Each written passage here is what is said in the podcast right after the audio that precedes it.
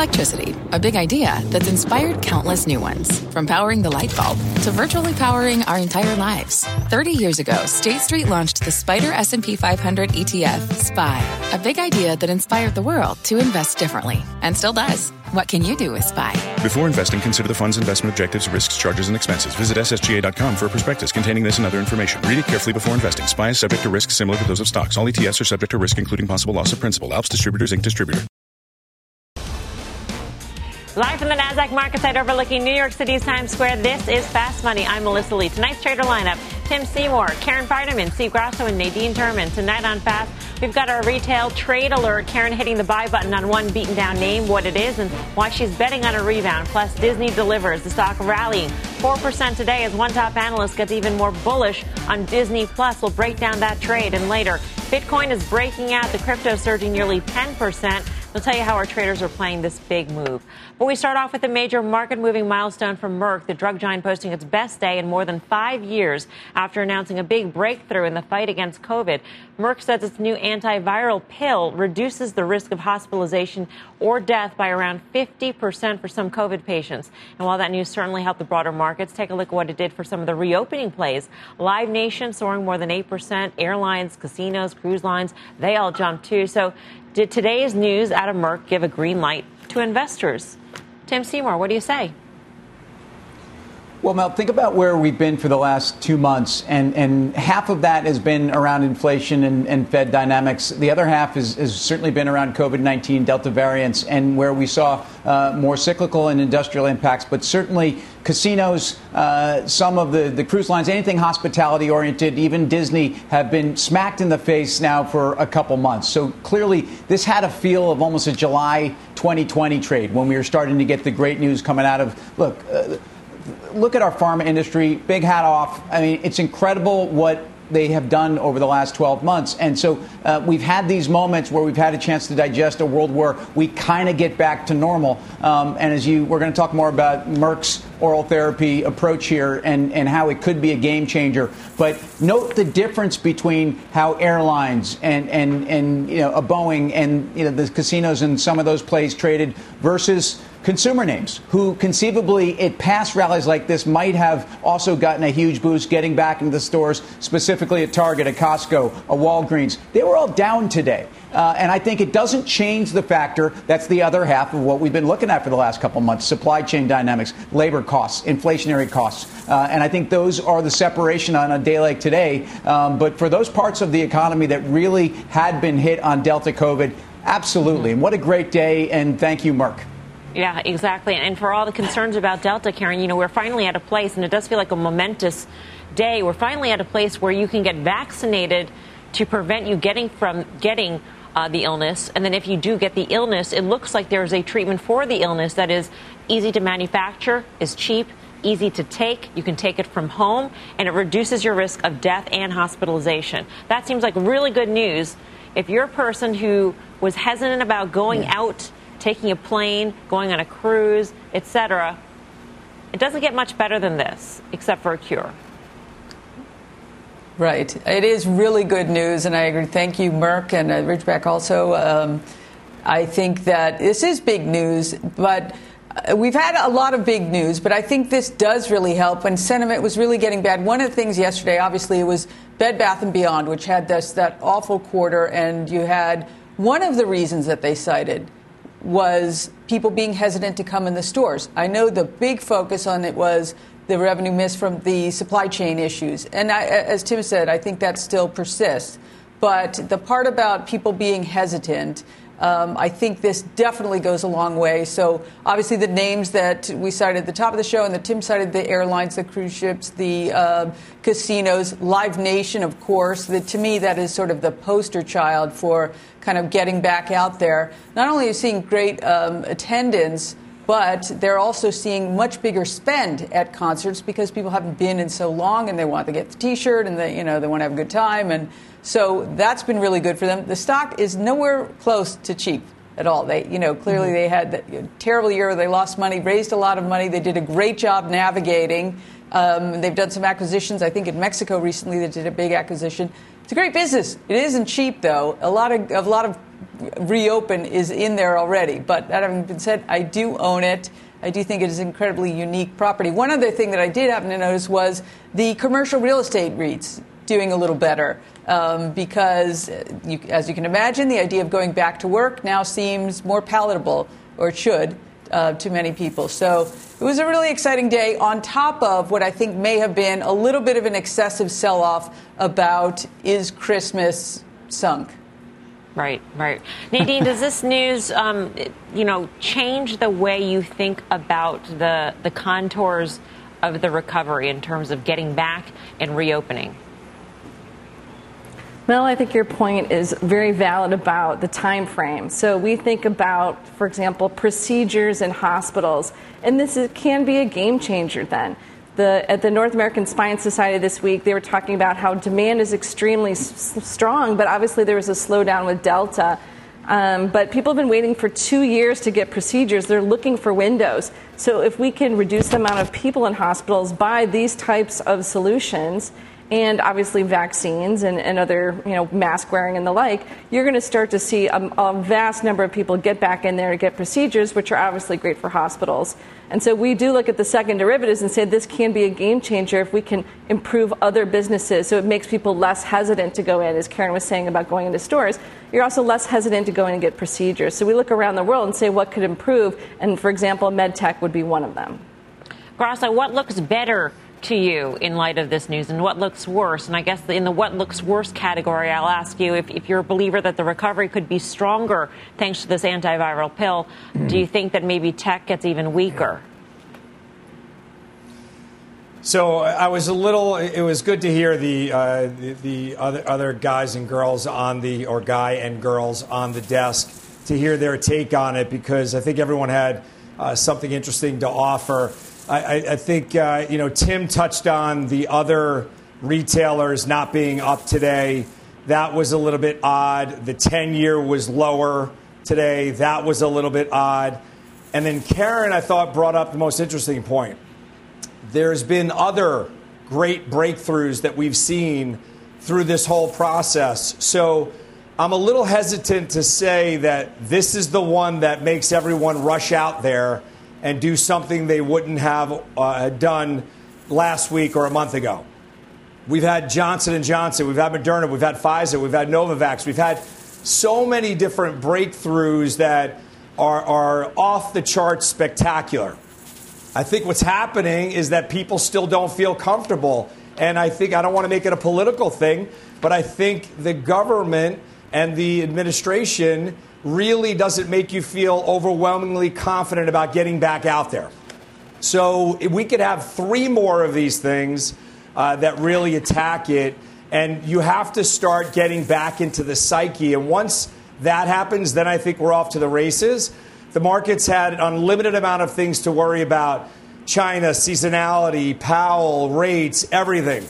But doesn't this take one thing sort of off the table, or doesn't it minimize one thing, and that is the fear of getting Delta even though you are vaccinated?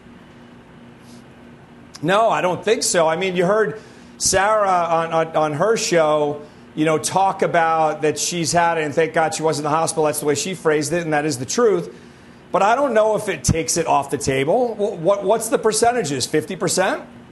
So it's that's flipping a coin. So I think you stated it properly on, in the beginning of the show, where you said uh, everything but uh, a cure. And that's what we're he- we're heading towards. But I think you need better than a fifty percent rate to make people rush out of their home and do stuff that they weren't doing just uh, just a handful of days ago or weeks ago. All right. Well, let's talk more about what Merck's new pill means for the company, the vaccine makers, and Big Pharma. Joining us now is Jeff Meacham, senior pharma analyst at Bank B of A Securities. After today's news, he reiterated his hold rating on the stock with an eighty dollars price target. Jeff, great to have you with us. Why doesn't this move the needle, in your view, for Merck?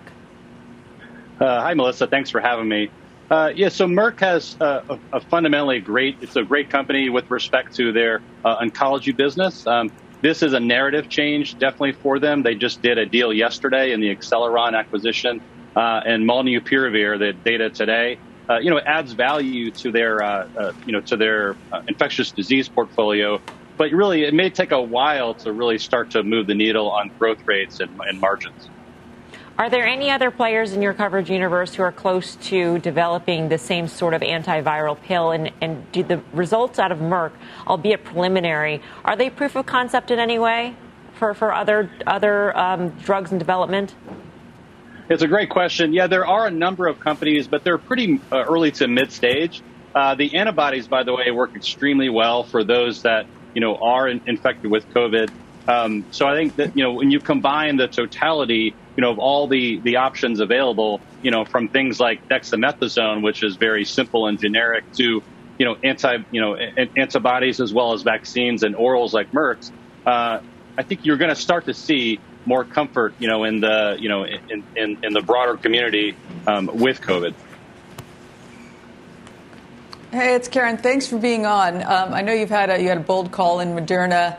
Um, so for Pfizer and Moderna, does this materially change um, the potential additional income from booster shots? It's a great question, Karen. Yeah, I would say in general, I think the answer is yes. Um, With with Moderna, you know, more specifically, uh, there is an assumption that boosters, you know, looking at consensus numbers, that they're taken, you know, for the foreseeable future at a really high dollar level.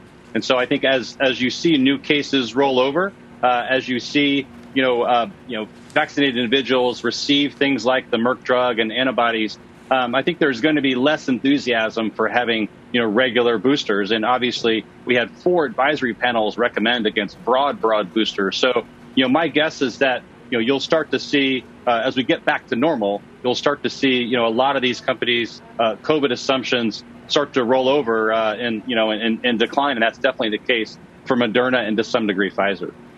What's the topic in your in your universe, Jeff? Uh, as of now, it's Lilly. Uh, they do have a COVID uh, antibody, but looking to next year, though, you know, absolutely going to be a transformational year with potentially Alzheimer's approvals uh, as well as a new diabetes drug approval. All right, Jeff, great to speak with you. Thanks for your time. Thank you. Yep. Jeff Meacham, B of A Securities. Tim Seymour, how do you like Jeff's top pick?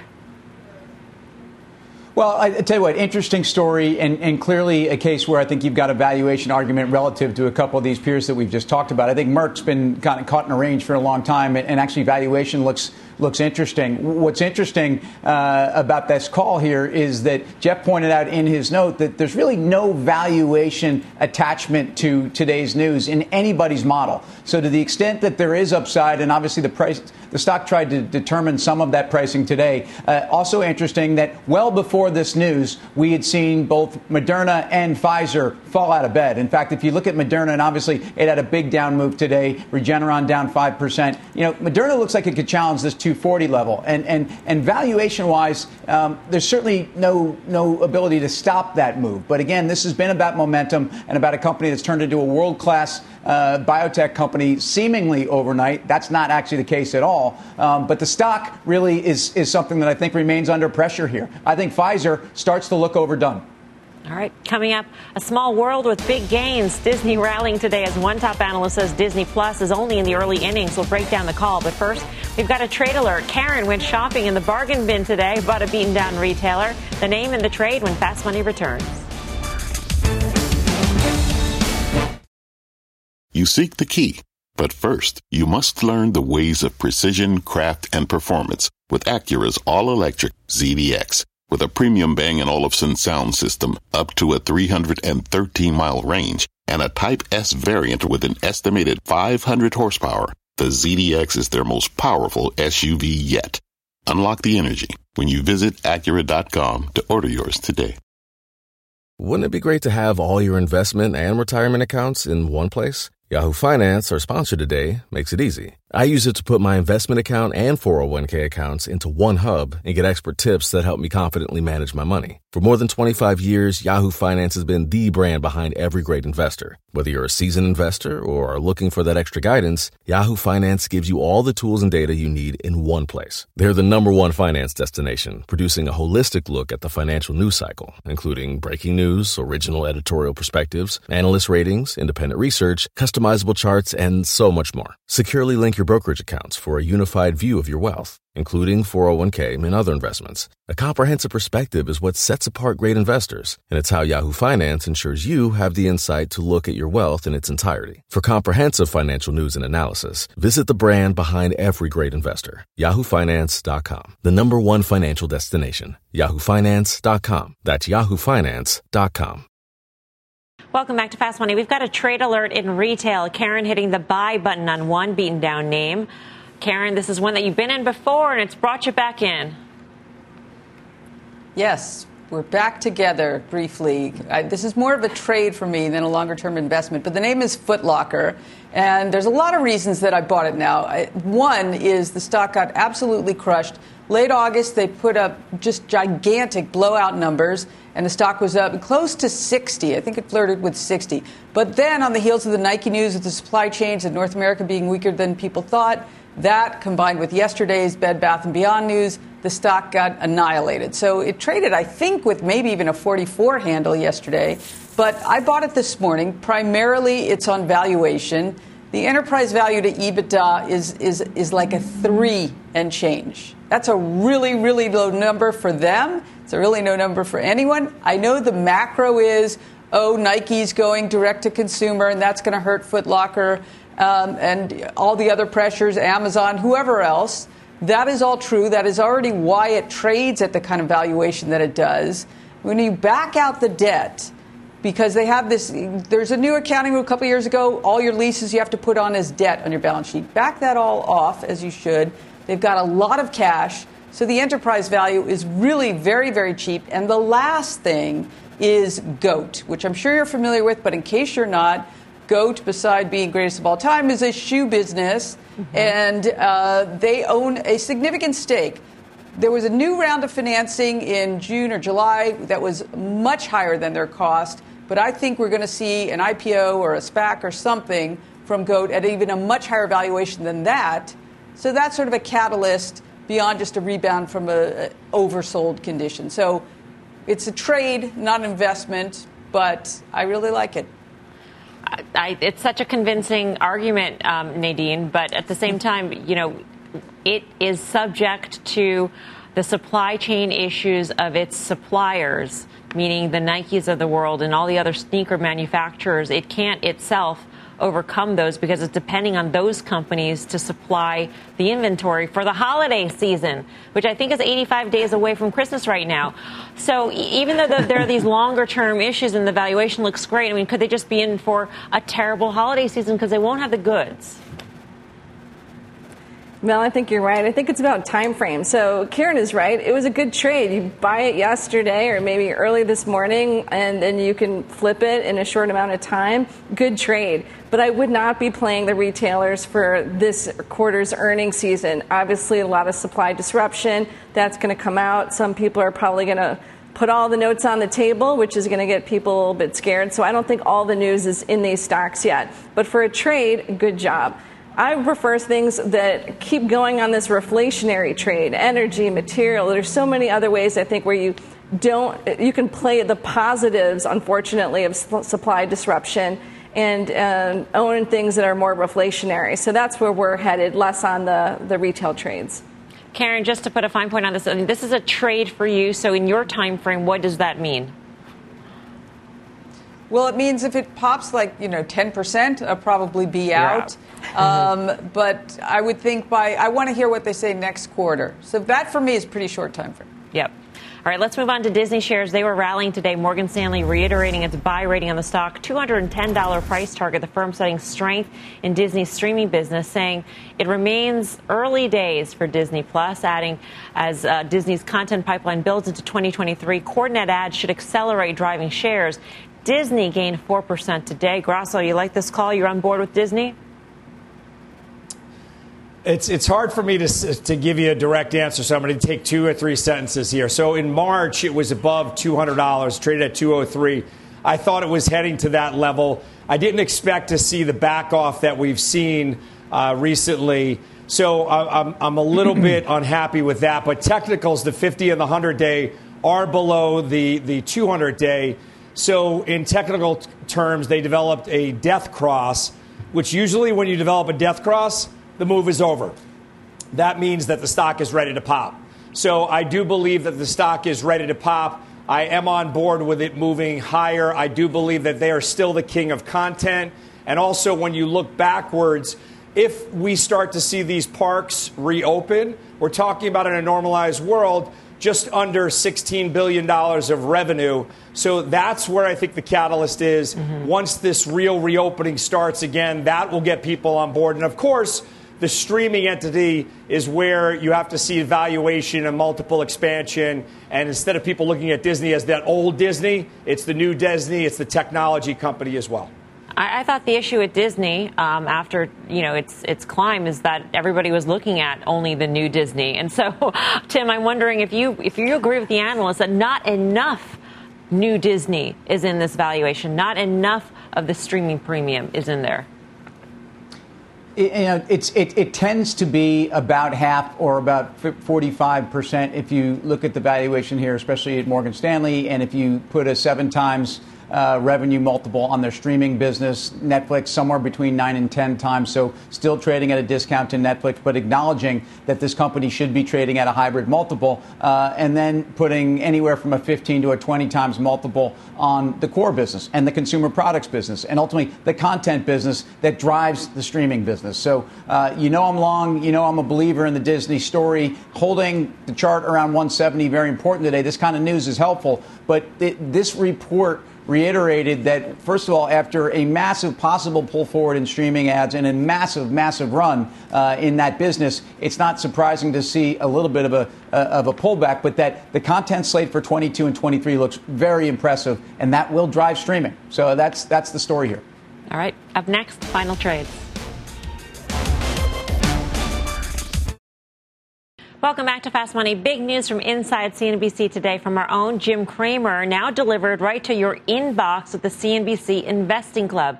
You see it right there. You can register at cnbc.com backslash investment club or through the Q R code on your screen. Jim will be sending daily emails, writing for our website and appearing in videos online, all to give you his unique insights into the markets. And you will have a front row seat to what stocks Jim is trading in his charitable trust. He'll tell you all about his winners and his losers, total transparency. Jim told us earlier today that his goal for the Investing Club is to educate, and he says the club couldn't come at a better time. It's really good for this younger generation, the, the Robinhood generation that wants so much to have fundamentals. What are fundamentals? Why does something go up? Why is something recommended? And it's the why. And I think the why has been lacking, and the club is going to give you the why. You can sign up to find out more at cnbc.com backslash investing club or just point your phone at that Q R code at the bottom of the screen and it will take you right there. All right, time now for the final trade. Let's go around the horn ahead of the weekend. Tim Seymour, what do you say? Yeah, always listen to Jim. That's a club I want to be a member of. I bet they're going to be looking at Pfizer, too, after a major pullback. And we knew some of this is just uh, booster related, some of the pressure on, on the company. You're, you're now back to, uh, I think, a small discount to the five-year multiple. Pfizer, check this one out. Nadine. MedTech E T F I H I. It's not a consensus play yet, and it's going to be. It's eventually here. Steve Grasso. Clear Secure, ticker symbol Y O U. It's trading like there's no vaccine, like COVID's never going away, and people are never going into airports or sporting events again. Y O U. Karen. Yeah, for a trade only. Foot Locker, tight stop at forty-five.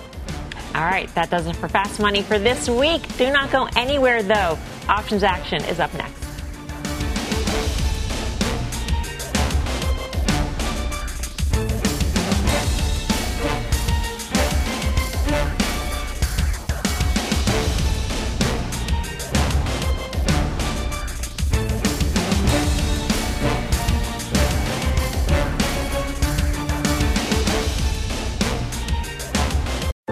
What's on the horizon for financial markets? At P G I M, it's a question that over fourteen hundred investment professionals relentlessly research in pursuit of your long-term goals. Specialized across asset classes, but united in collaboration, our teams provide global and local expertise. Our investments shape tomorrow, today. Pursue your tomorrow with P G I M, a leading global asset manager.